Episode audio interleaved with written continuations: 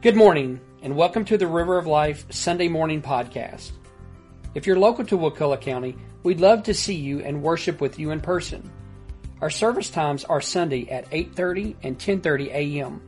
God bless you, and we hope you enjoy the sermon. All right, good evening, everyone. We can go ahead and find our place. We'll go ahead and get started. As always, I promise to get you out of here with plenty of time to, uh, to fellowship.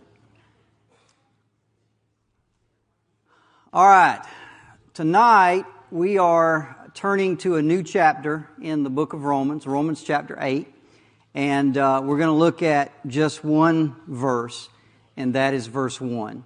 And the title of our lesson tonight is No Condemnation. Now, many people, I've said this before, and you've heard me say this. If you put me on a desert island, you said I could have one book, I'd take the Bible. If you said I could only have one book out of the Bible, I would take Romans. And if you said I could only have one chapter out of Romans, I would choose this chapter. There is nothing like this chapter. Um, and I'm not the only one. J.I. Packer says Romans is the, is the uh, high peak, uh, it's the greatest book of the Bible, and, and Romans chapter 8 is the greatest chapter in that book. I just want to read a few verses to you, and I'm gonna, and we'll we'll kind of get further into it uh, since we're not going very far tonight. But I want to read a few verses to you. These verses are all familiar. If you've been in church or you've been in Bible study, or if you, you've been around any kind of preaching or teaching for a while, you've heard these verses. Verses like this: For those who live according to the flesh set their mind on things of the flesh, and those who live according to the Spirit set their mind on the things of the Spirit. All who are led by the uh, Spirit of God are sons of God. Or how about this one? For I consider that the sufferings of this present time are not even worth comparing with the glory that's going to be revealed in us. Or how about this one? And we know that for those who love God, all things work together for good for those who are called according to his purpose. Or how about this one? If God be for us, who can be against us? Right? Or how about this one? For I am sure that neither life, nor death, nor uh, uh, angels, nor rulers, nor things present, nor things to come, nor any other created thing will ever be able to separate us from the love of God in Christ Jesus our Lord. That's all Romans 8. And that's just a few. I mean, I could, the, the, the chapter is absolutely, uh, absolutely incredible. Now, this is our ninth week since we've started back on Wednesday night. Uh, I spent four weeks in chapter six. I spent uh, four weeks or one month in chapter seven. When I first taught this uh, through Romans nine years ago, I spent four months in this chapter. And it's not because it's longer than any other chapter. It's just every verse is just unbelievable. I mean, you just can't get by. It's like you just, you can't cover five verses. You can only cover one or two. Now, I don't think we'll be in here four months. I'm not going to go into it at the depth that I did uh, in my study nine years ago. But I, I want to encourage you, listen, nine years ago in 2012, I went through this. I don't know when we'll go through it again. For some of you, this may be the last time you study Romans 9 or it may be years before you get another. I'm sorry, Romans 8. It may be years. So my, I want to encourage you to savor it. It's that good. Treasure it. Don't, don't think, man, I wish he'd move on. Man, there is so much here. Enjoy it. Because we don't know if we'll ever get a chance to get back to the, the, again, what I consider the greatest chapter in the Bible. I want to start tonight with just a real short overview, and then we'll get into uh, verse 1. Now, we just came out of chapter 7, and the, the, uh, the focus in chapter 7 was the law. Okay? Um, and the idea in chapter 7 that Paul was trying to get across to us is that the law is, is unable to save or sanctify. Okay? You remember what we talked about? Um, if, if, I look a little stiff tonight, um, I had a fall last week. I was coming out of a doctor's office and, and slipped going through it anyway, fell, cracked a rib, and, and it's just been a long, a long week. But I went in Friday and they x-rayed me. And the x-ray says, well, you got a cracked rib. But see, the x-ray could tell me the problem, but it couldn't do anything about the problem. That's what the law does. The law says you're a sinner. The law, the Bible says, came to make sin exceedingly sinful, but the law can't do anything to save you or make you a better person. It just shows you the problem. That's what Paul was saying in Romans chapter uh, 7. Uh, this was brought to me this week. I've been watching uh, some YouTube um, videos, and, and I don't have cable or anything, so we tend to watch a lot of YouTube, and I watch a lot of preaching and things like that. And um, I, I, was I found this uh, website or, or, or, this channel or whatever they call it on there called uh, uh, One for Israel, and they they have these interviews with Jews who have accepted Jesus as their Messiah. And it's just absolutely fascinating to listen to these people who grew up under the law. They went to Hebrew school. They were taught about the holidays. They were, they were taught the Talmud. They were taught the Torah. They were, they were taught all this stuff. And I'm telling you, too, every single one of them said the same thing. They, they knew all about God, but they didn't know God. They said it over and over again. In fact, it's funny, many of them said they were kind of uh, jealous of Christians. They would hear these Gentile Christians talk about talking to God and praying to God and, and, and loving God, and they would think, well, how can these guys know God better than we do? We're the Jews. But, but they didn't know Him. The law can't, there's no relationship there. It can show you the problem, but it can't help you. Now, here in chapter 8, Paul's going to flip the script. And he says, There is a power that is able to save and able to sanctify. There is a power that's able to change you from the inside out, and that power is the Holy Spirit. In fact, if you go back and count in chapter 7, the law was mentioned, if you just count the word law, it was mentioned 23 times. If you look at uh, spirit, the word spirit in chapter 8, it's mentioned 21 times. So it's obvious that the, the spirit is, is as important to chapter 8 as the law was to, to chapter 7. Yet this chapter is not about the Holy Spirit. It, it, it, doesn't really talk about the Holy Spirit, who the Holy Spirit is. It doesn't try to develop a theology of the Holy Spirit. It's not really about, the, about that at all. This chapter is about the security of the believer. This chapter is, is all about you knowing that you're saved. It's the work that the Holy Spirit does in us to create that security and create that assurance. And he's going to begin that work uh, in, in verse 1. In fact, look at the first verse and the last verse. This is the first verse of the chapter and the last verse. There is therefore now no condemnation for those who are in Christ Jesus. For I'm sure that neither death, nor life, nor angels, nor rulers, nor things present, nor things to come will be, ever be able to separate us from the love of God in Christ Jesus. No condemnation, all love. That's, this chapter is trying to build security in you so you will know that you are a, a believer. So this is what this chapter is about. It's about assurance. Charles Hodge said this, Paul's theme here is the security of believers. The whole chapter is a series of arguments beautifully arranged in support of this one point. We see it in the very first verse. There is no condemnation to those who are in Christ. They shall never be condemned and they shall never uh, perish. Now, he just mentioned the first verse. So we're going to go ahead and read it. And, and this verse is one of the most loved and one of the most glorious verses in the entire Bible. It's a simple verse. Um, we all know what it says, but it deserves its own uh, lesson. Romans 8 1 says this There is therefore now no condemnation for those who are in Christ Jesus. Now, I got to be honest with you, as a teacher, when I come to a verse or I come to a passage, I, I want to try to explain it. But does that really need much explanation? I mean, it's kind of self explanatory, right? At the same time, as a teacher, who wants to leave that? Right? I mean, look at it. It's, man, there is no condemnation for those who are in Christ Jesus. So I don't know if I can do a lot. But if, if in some little way when you leave here tonight, you understand this verse or you feel this verse more than you did when you came in, um, then, then I'll have done my job. But, but I'm going to tell you, it, it, it doesn't need a lot. It, it really stands on its own. But what I'm going to do tonight is I'm going to look, and I don't often do this. I don't often just do a word study. Uh, but I'm going to look at four words in this verse. And those are the four words. Therefore, now, no condemnation. And we're going to look at those four words and see what we can uh, learn. The first word I want to look at is the word condemnation. Um, the word condemnation is the Greek word katakrima.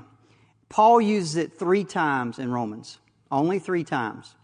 The first time we use it, he uses it in Romans 5:16. And this is if you go back to chapter 5, this is where he's talking about what Adam did and how it affected humanity and what Christ did and how it affected humanity. And this is what he says about Adam. For the judgment following one trespass, he's talking about Adam's sin, brought condemnation. There's that Greek word, katakrima. Now, two verses later, in verse 18, he, he basically repeats himself. He says, Therefore, as one sin, talking about the sin of Adam, led to condemnation for all men. There's that exact same word, the Greek katakrima. And then you get up to chapter 8, verse 1. There is therefore now no condemnation, same exact word, for those who are in Christ Jesus. Now, what does condemnation mean? What does condemnation mean? This, this is one of the reasons that Bible studies are so valuable. Because you got to understand language changes over time, right? What, what words meant, it, first of all, it's gone from Greek to, to, to Old English and then from Old King James English into New English and word meanings change and all that. So if I just went out to the American, one of the dictionaries of the English language and I said, what does condemnation mean?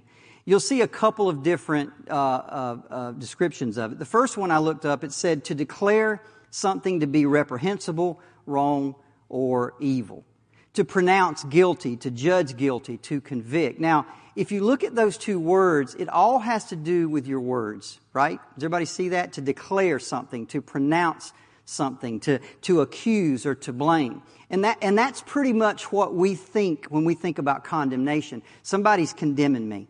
Somebody's talking about me. Somebody's accusing me. Somebody is blaming me.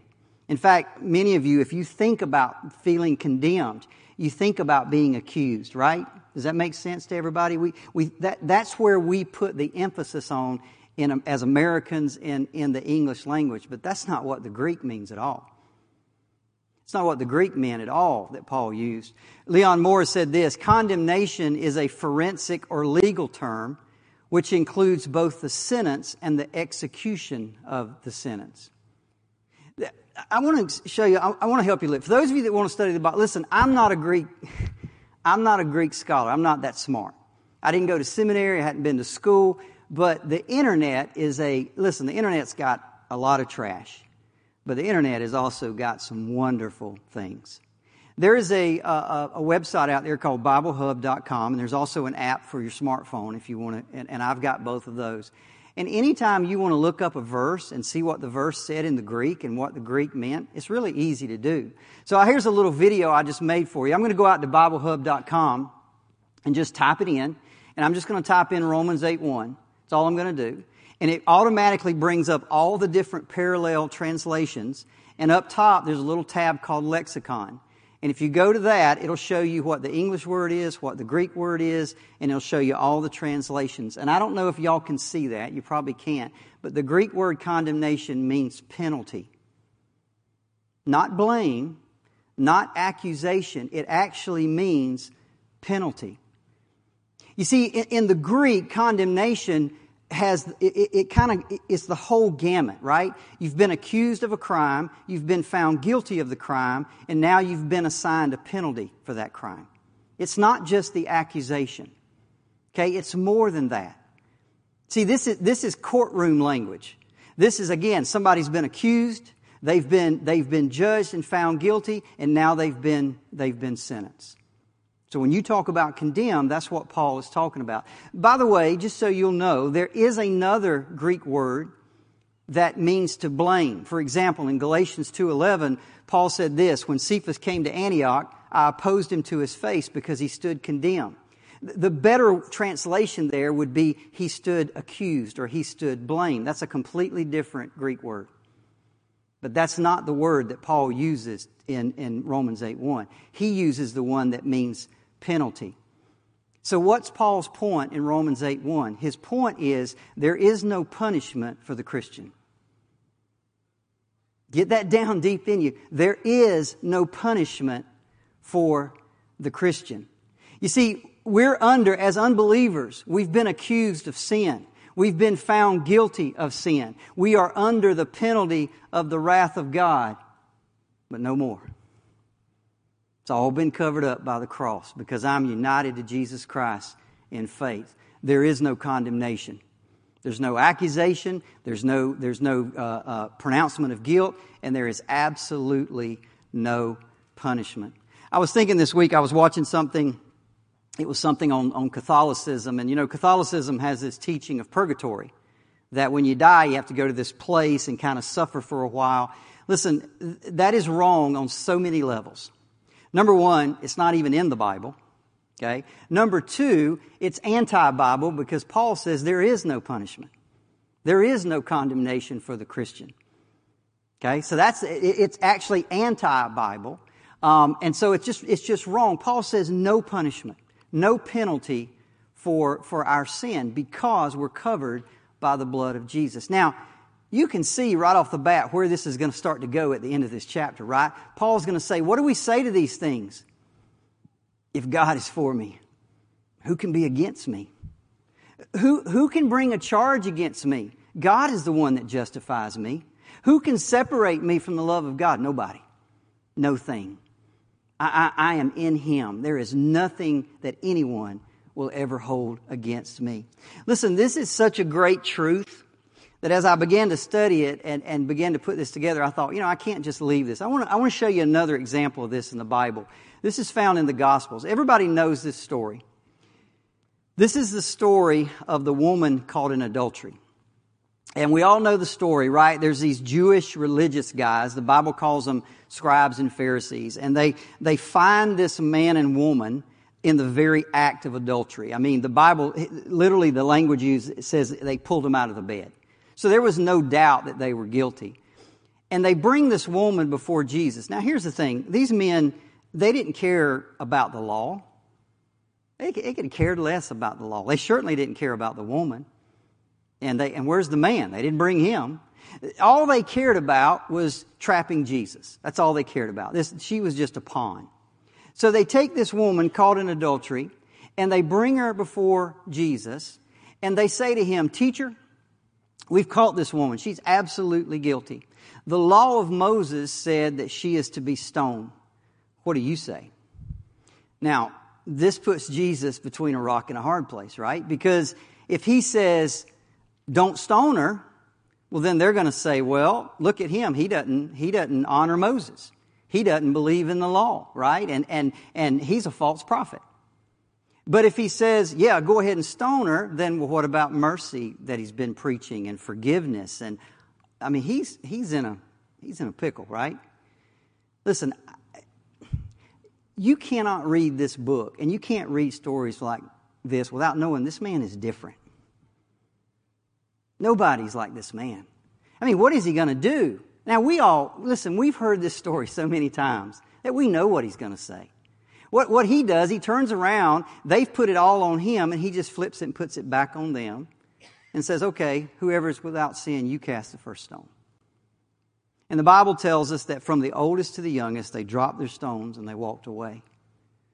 I mean, it's incredible, man. Who, who, who would have ever come up with that except the Son of God? But what I want you to see is the next part. Jesus stood up and he said to her, it's just him and her, he said, Woman, where are they? Has no one condemned you? That's the exact same word that Paul uses in the Greek. She says, No one, Lord. Jesus said, Neither do I condemn you. Go and sin no more. See, Jesus, again, it's the exact same word. And Jesus is not asking her, Has no one accused you? Has no one blamed you? That's not what he's asking. Obviously, she's been accused, right? A group of men stood around her with rocks in their hands. That was obvious. He's not saying, has no one accused you? What he's saying, has no one carried out the penalty? You get me? See, he's not just talking about blame and accusation. He's literally saying, has no one carried out the penalty? And she's basically saying, no, Lord, no one has carried out the sentence of stoning me. And Jesus, Jesus basically says to her, Then neither do I condemn you, neither do I carry out the sentence that you deserve. Now go and sin no more. Listen, When you see it that way, do you understand that every single one of us are the woman caught in adultery? Every single day that you're an unbeliever, the Bible says the wages of sin is death. Every single day you deserve the penalty of death. And every single hour and every single day, Jesus says, one more day, neither do I sentence you this day. Neither do I sentence you on this day. And he gives you one more day and one more day and one more decade over and over and over and over again. It's an incredible thing. Second word I want to look at tonight is the word no. I learned something a while back about the Greek language. Um, again, I'm not, I don't know a lot about Greek, but I've learned a, a couple of things over, over the years. I, something about the Greek is very interesting. You know, English, if we mix our words up, it, it means it's, it's really, it's really important in English that your words all are in the right place, right? But Greek's not like that. Greek, you can actually mix words up in order to emphasize things. So, for example, in Greek, you could say, I feel bad, or you could say, bad I feel. And they're both perf- perfectly legitimate. You move, if you want to emphasize a word, you move it to the front of the sentence. So if you, emphasize, if you want to emphasize I, you put it first. If you want to emphasize bad, you can put it first. Now, again, it sounds really weird to us in English, but in Greek, that's perfectly legitimate to do. Now, in English, this is the translation, and, and we all know it. There is therefore now no condemnation for those who are in Christ Jesus. But if you go look at the original Greek, guess what the first word is? No. The first word in there is no. You see, if you, if you tried, what, what Paul's trying to say is something like this. There is nothing, there is not one speck, there is not one dot, there is not one whit of condemnation. He's emphasizing that word no. There's none. Not a little bit of punishment, not a, just not a smidgen of punishment. There is no punishment, no penalty for those who are in Christ Jesus. The Bible teaches us that one day every single one of us will stand before the judgment seat of Christ. That's 2 Corinthians 5. And Jesus Christ himself will be our judge on that day. John chapter 5. Everybody. What is it that determines whether you receive the penalty of the wrath of God or not? Well, Jesus told us in John 3:18, whoever believes in him is not condemned. That's the same word. You're not punished. There is no penalty. But whoever does not believe, you've been sentenced already. It's just a matter of time. You're on death row. You're just waiting for, it to, for, the, for the man to walk down the aisle and, and, and come get you. See, it's, that's the thing that's going to set us apart. Once again, as unbelievers, you've been accused. The wages of sin is death. You've been found guilty. The penalty has been assigned. But for Christians, it's all gone. There's not a smidgen, not a whit, not a speck of, of penalty left for you and I. The third word I want to look at tonight is the word therefore. There's an old Bible study thing somebody told me a long time ago. If you see the word therefore, you need to ask, what's it there for? Because therefore is a connecting word, right? If I was to say, if I was to call you up and say, hey, I'm going to be home on Friday, therefore if you need me to drive you to Walmart, let me know, right? I, I'm, I'm saying this is true, therefore this is true. Well, Paul says right here, there is therefore. So he's connecting to something previous. Now, I want to remind you guys of something I brought up a few weeks ago. In the original Bible, there was no chapters and verses. Okay?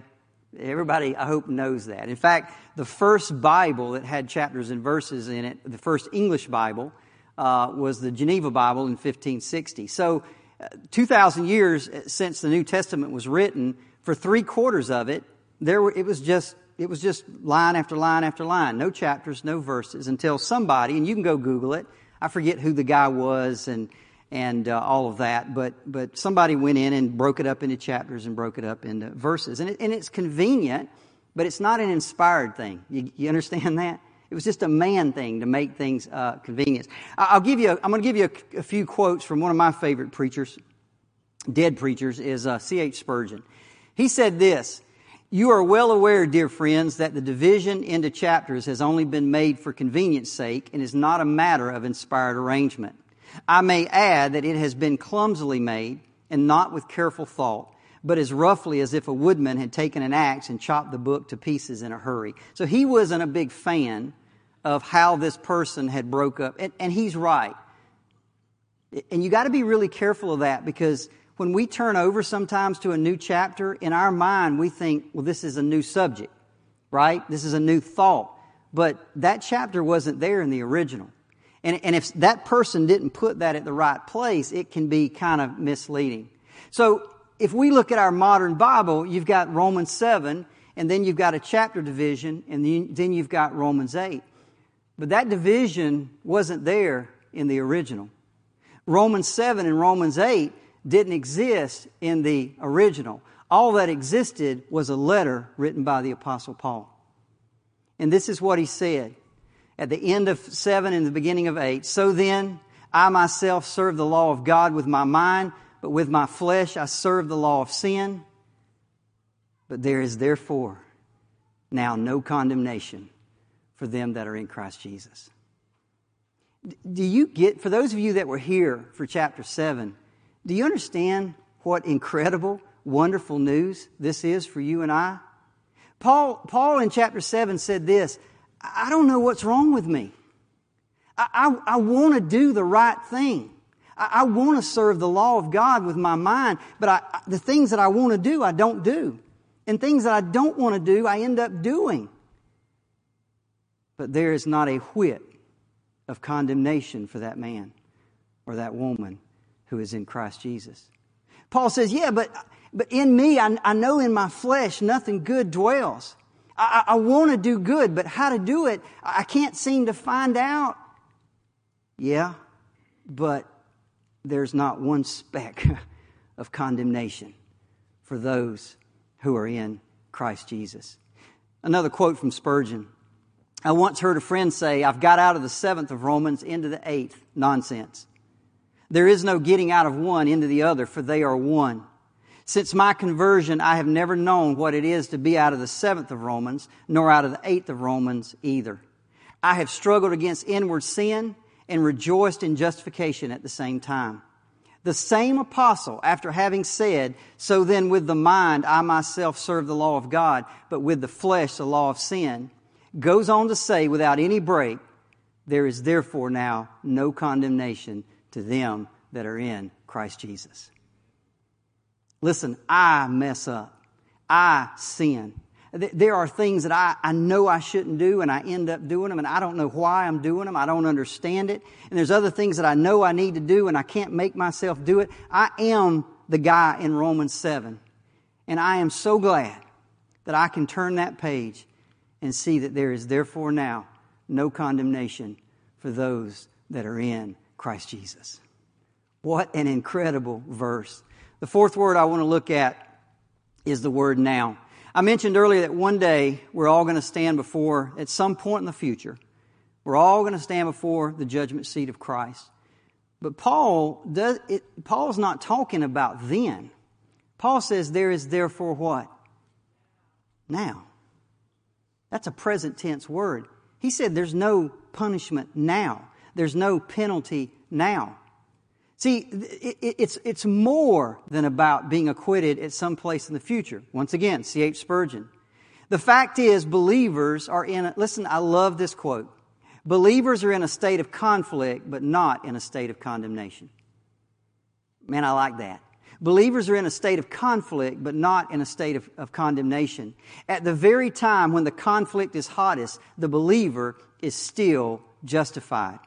When the believer has to do his utmost even to hold his ground, when he feels that he cannot advance an inch without fighting for it, when he has to cry out in agony of his spirit because of the vehemence of temptation, he can still lay his hand on the Word of God and say, There is therefore now no condemnation for me because I'm in Christ Jesus. Man, we ought to, every one of us ought to have this verse written and tucked in. If we, if we did the Jewish thing where they wrote, remember they put the little boxes on their head, this would be a good one to have. To walk around every day and remind yourself, remind yourself, there's no condemnation because I'm in, I'm in Christ. I, want to summarize this tonight. Years ago, I heard a pastor use a story to illustrate Romans 8 1. And the story he used was about a guy who was on death row. So there's this guy that's on death row and he's committed this crime and, and he's absolutely guilty. He knows he's guilty. He's even confessed his guilt. He, he was caught red handed and he was sent to death row. And he, so he sits there and he's, he's been sitting there for a while and, and the appeal process is going through and he's expecting, you know, uh, any moment they're going to come and get him, right? They, they've, I think in the story they had even signed his death warrant and, and all of this kind of stuff. And then one day he's sitting in his, his jail cell and he hears the, the keys go in the lock. And he hears the, the, the creaking of the door and he, and, and somebody walks down and he can hear them coming and the, and the, you know, they're, they're coming and they come down and they walk around and he's thinking, this is it. This, this is finally it. They've, they've come to take me and, and, and take me to the, to the gas chamber or whatever it was. But the guy comes up and says, man, I got some incredible news for you uh, you've been set free. And I don't remember in the story if the governor pardoned him or if they found some technicality or whatever, but here's this person who was expecting to die, and literally he goes completely free. Now, the pastor that was telling this story said this Each one of us was on death row. We are guilty, and Christ has opened the door of our cell and said, You are no longer a condemned man or a condemned woman. But the news that Christ gives us is far greater. We're not only rescued from death, but we are rescued from an eternity of torment. Now, I remember hearing that story, and, and something just didn't quite sit right with me when I heard that story. Nothing necessarily wrong with what he said, but I just didn't feel like it was a, a very good analogy. I, I just didn't feel like that story fit what really happens to a Christian. So I began to think about that and ask, why, why would a Christian be different? Why would that not be a good analogy, if you will, uh, of a Christian? And I, and I think here's why. You see, the man on death row is guilty. He knows he's guilty. And even though he's been let out, he's got to lay his head down every night knowing what he did. Because after all, his crimes were not paid for. And by the way, what about his victims? Where's justice for them? He just got let off scot free. See, that just didn't fit right. See, Christian is, the Christian is different because guys, we're not just let off the hook. He doesn't just say, hey man, I'm just going to sweep your sin under the rug right here. Just let's just forget about that. Come on in to heaven. That's not the way it works. I'll give you three things. Number one, we are forgiven and our sins are forgotten. Psalms 103 12 said this As far as the east is from the west, that's how far he removes our transgressions from us. The New Testament, Hebrews 10 17, I will remember their sins and their lawless deeds no more. So God is not sitting there with a list holding it over our head to, to accuse us at any moment. You remember when you did that? You remember that now? God doesn't, God doesn't work that way. We are forgiven and our sins are remembered no more. Number two, and probably most important, our guilt is removed because our sins are paid for. See, we didn't get off scot free. He took our sins in His body on that tree. He paid our debt. He paid the penalty that was due for us. Isaiah 53 6, the Lord has laid on Him the iniquity of us all. 2 Corinthians 5:21 For our sake he made him to be sin who knew no sin that we might become the righteousness of God in Him. And what's the result of that? Because He has paid that penalty, we are forgiven and our sins are forgotten. There is therefore now no condemnation. There is no longer a penalty to be paid for our sins. By the way, you understand, please, that He paid for the sins you've already committed, and He's paid for the sins that you will commit. He's paid for them all. They're all covered. They're all under the blood of Jesus if, if you are united to Him in faith. Paul, there is therefore now no condemnation, and the no is emphatic. None whatsoever. You, there is no condemnation coming from the law. There's no condemnation coming from a, any remaining inward corruption that we have in us. Satan cannot condemn us. Human beings cannot condemn us. And listen, certainly not from God. Certainly not from God, who gave his one and only Son to pay my sin debt. God's not going to turn around and condemn me. He's not going to do that. Now, next week, we're going to talk about, with all that said, I can guarantee you somebody here is feeling accused. See, we, that's where we struggle as Christians because we know we're not perfect. We know we got a lot of problems. We know we're, we're the person in Romans 7. That's what's so beautiful about this because Paul turns the page and says, there is no, no condemnation, but I guarantee you, the vast majority of you, you hear, feel, feel, every time you mess up, you feel that accusation. And a lot of you, the sad thing is, is you think that's coming from God. You think that somehow God's holding that over your head. But that's not true at all. God would never do that. Now, next week, we're going to see where those accusations come from and what God has done for us to uh, deal with them. Let's pray. Father, we love you, Lord. Uh, we thank you. Thank you, thank you, thank you that you didn't end Romans in chapter 7. You didn't end with a divided, struggling, conflicted person. But God, you gave us Romans 8. And right out of the gate, there is therefore now no condemnation to those who are in Christ Jesus. Father, I pray that if there is anyone here tonight that is, is dealing with accusations, is, is dealing with, with uh, uh, condemnation, they're just dealing with feeling that, that all the time, Lord. I pray that somehow, if they truly are in Christ, that you will set them free.